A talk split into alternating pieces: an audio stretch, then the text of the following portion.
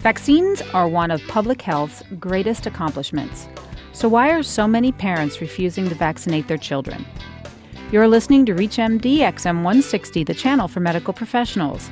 Welcome to the Clinicians Roundtable. I'm P A Lisa D'Andrea Linnell, your host, and with me today is Christina Robohm, physician assistant and associate professor of pediatrics at the University of Colorado, Denver. She is also a practicing pediatrics P A at the Children's Hospital in Denver. Today we are discussing the increase in the reluctance and refusal of childhood vaccinations and how to discuss these issues with concerned parents.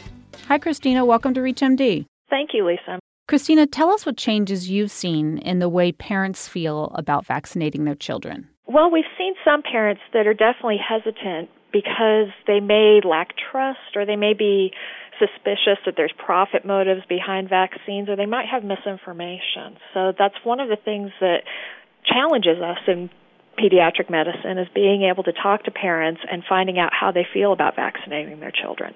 And what do you believe has led to this change? It's hard to tell. There's definitely been some stories just in the media about people who maybe have seen a coincidence of something that happened to their child after a vaccination was given to their child. Or there's also been books and articles that have come out in magazines that really may be leading people to question if vaccines are okay or not for their children. So how do you approach a parent that may not want to vaccinate their child? Well, I think the first thing is that we need to get onto the same page with that parent so that we understand why they're questioning whether or not they should be giving their child the vaccination. And one thing I always want to make sure the parents know is that I want the best thing for their child also. I've never run into a parent that is refusing a vaccine because of any reason other than that they want the best thing for their child and they want to make sure that we're doing the safest thing possible for their child. So it's nice to be able to clarify that up front. And then also to clarify their concerns, because we have to find out what is leading them to even questioning the vaccine or why they may not want to have vaccines for their children. So are there any reasons why a child should not be vaccinated? Well, there's certainly contraindications to some vaccines, especially allergies to components like yeast, eggs, or gelatin, allergies to latex or neomycin. Some children with other types of conditions, such as cellular immunities or H I V infection, may have reasons that they can't receive certain vaccinations. And those are things that we have to question before we can give a vaccination to a child. There's also some things that we want to hold on vaccines. For instance, if a child has a serious illness or a very high fever with an illness, we may want to wait and give them a vaccine in a week or two when they're feeling better. So how do you handle the parent who wants to wait and vaccinate on a different schedule than what's recommended? Well, that's always difficult. I try to talk to parents a little bit about the logistical problems that can come up when we're doing things on a different schedule. There's human error can increase because now we're vaccinating on not a typical schedule, and someone else who may be seeing the child in the clinic may not know what the vaccine schedule that we have chosen to use is. It also can help decrease the immunization rates, which is something we don't want to see. And really, if there's too many kids that are on different schedules, we increase the disease risk and we increase the outbreaks, because part of the reason for the vaccination schedule that we have is to protect children the best we can at the ages that they are at risk to have some of these serious vaccine-preventable diseases. If you're just joining us, you're listening to the Clinicians Roundtable on ReachMD X M one sixty, the channel for medical professionals.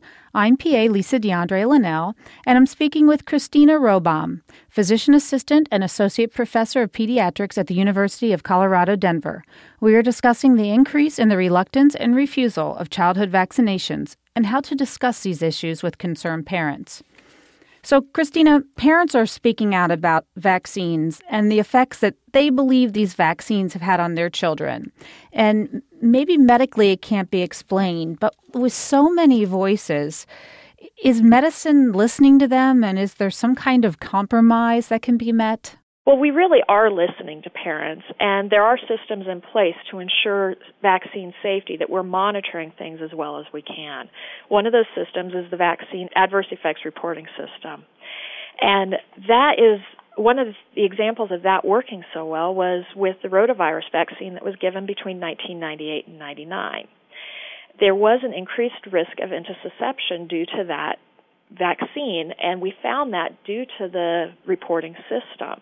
And after we found that there was an increased risk of that, that's when the Centers for Disease Control and also the A A P decided, well, maybe we should step back and wait for a safer rotavirus vaccine. So thimerosal. Thimerosal was removed, but yet parents were told it was safe. If it was safe, why was it removed? If it wasn't safe, why wasn't there an admission to that fact? Well, I think we also need to understand what thimerosal is. Thimerosal was a preservative that was used in many of the vaccines that were given in childhood. And thimerosal has a relationship to mercury. So there's methylmercury, and that is actually the kind of mercury that is the neurotoxin, and that we see in even drinking water that we drink on a regular basis. And there's a certain amount of that that was has been considered to be a safe intake level by the Environmental Protection Agency. But thimerosal is ethyl mercury, which is a different kind of mercury, and that was used really to make sure that the vaccines were kept fresh, to keep the bacteria and the fungi out of the vaccines. It was really nineteen ninety-nine that the F D A determined that after they reviewed this, they added up all of the ethyl mercury that could be given in all the vaccines if a child received them all in one day, and they found that that level was higher than zero point one micrograms for the methylmercury limit that they had for children. So in nineteen ninety-nine, they didn't know much about ethylmercury. It really hadn't been studied to look if it was toxic or less toxic than the methylmercury. So the authorities decided that since they didn't have the scientific explanation to be able to say if it was safe or not safe, that they would remove it as a precaution. So now that they've studied it more, they found that really it wasn't causing the same problems as the methylmercury, but because it's been removed and the vaccines are safe because they've done different things with the preservatives and the handling of vaccines and putting them in one-dose vials, that we really don't have to have the thimerosal in the vaccines. And the only exception to that is the preservative that's used in the flu vaccines. So other than that flu vaccine, thimerosal has been removed from all of the vaccines that are given to infants in this country now. Parents are also concerned about overloading their child's immune system. How do we know that a child can handle all of the vaccines at one time? Well, one thing that we need to think about with kids and their immune systems is they have very developed immune systems. And at birth, they are immediately thrust into a world that they are faced with a host of different challenges to their immune system, from bacteria that live on the skin to the lining of the nose and the throat and the intestines, and they have to have an immune response immediately to those. They're also immediately exposed to different viruses, and they have a very good immune system that really can catch all of those microorganisms and start developing immunity to those immediately to protect them. And one of the best theories we've seen on this is some scientists that estimated that young infants can respond to about one hundred thousand different organisms at one time, where if we added up all of the antigens that are presented in the immunizations that are given currently, there's less than one hundred thirty. So we're not overwhelming the immune system of these children. We're really only using less than zero point zero one percent of their immunity that's available to make sure that they can make the antibodies they need to to the viruses and the bacteria that we are immunizing against. Why don't we check titers prior to vaccination? I think the main reason would be cost. A titer can cost anywhere from thirty dollars to one hundred dollars to, for each disease that we would be immunizing against. It would increase the number of office visits that children would have to have because they'd have to have a visit for a titer and then a visit to receive the vaccine. And immunity can also wear off, and that's part of the reason for the schedule that we have for the immunizations is that we need to make sure that they have a certain number so that the immunity lasts long enough that they can get back to us to get the, the next booster shot for those. So has there been recent outbreaks in vaccine-preventable diseases? The outbreak of measles in the late eighties was due to decreasing immunization rates because one of those things that happens with immunizations is it's its own worst enemy because we think we don't need to immunize anymore because we don't see the disease. But those diseases are still lurking. They're still out there, and they're just waiting for their chance to come back.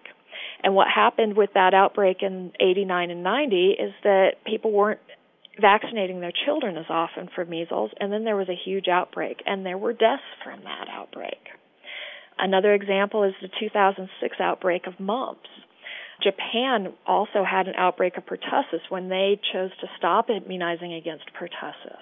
So what happens to the unvaccinated children when a vaccine-preventable illness occurs in their community? Well, they are at risk for that outbreak. So it is difficult to explain to parents that even though they may not see measles commonly in the community, their child would absolutely be at risk to get measles if they weren't vaccinated against that, or any of the other vaccine-preventable illnesses.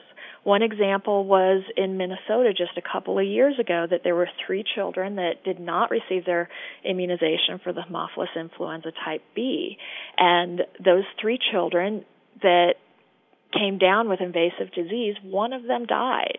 So those diseases are still out there, and I think that's one thing to stress to parents is that we need to keep the vaccinations going because we need to make sure that there's immunity across the community so that these diseases stay at bay so that we don't have them coming back in outbreaks.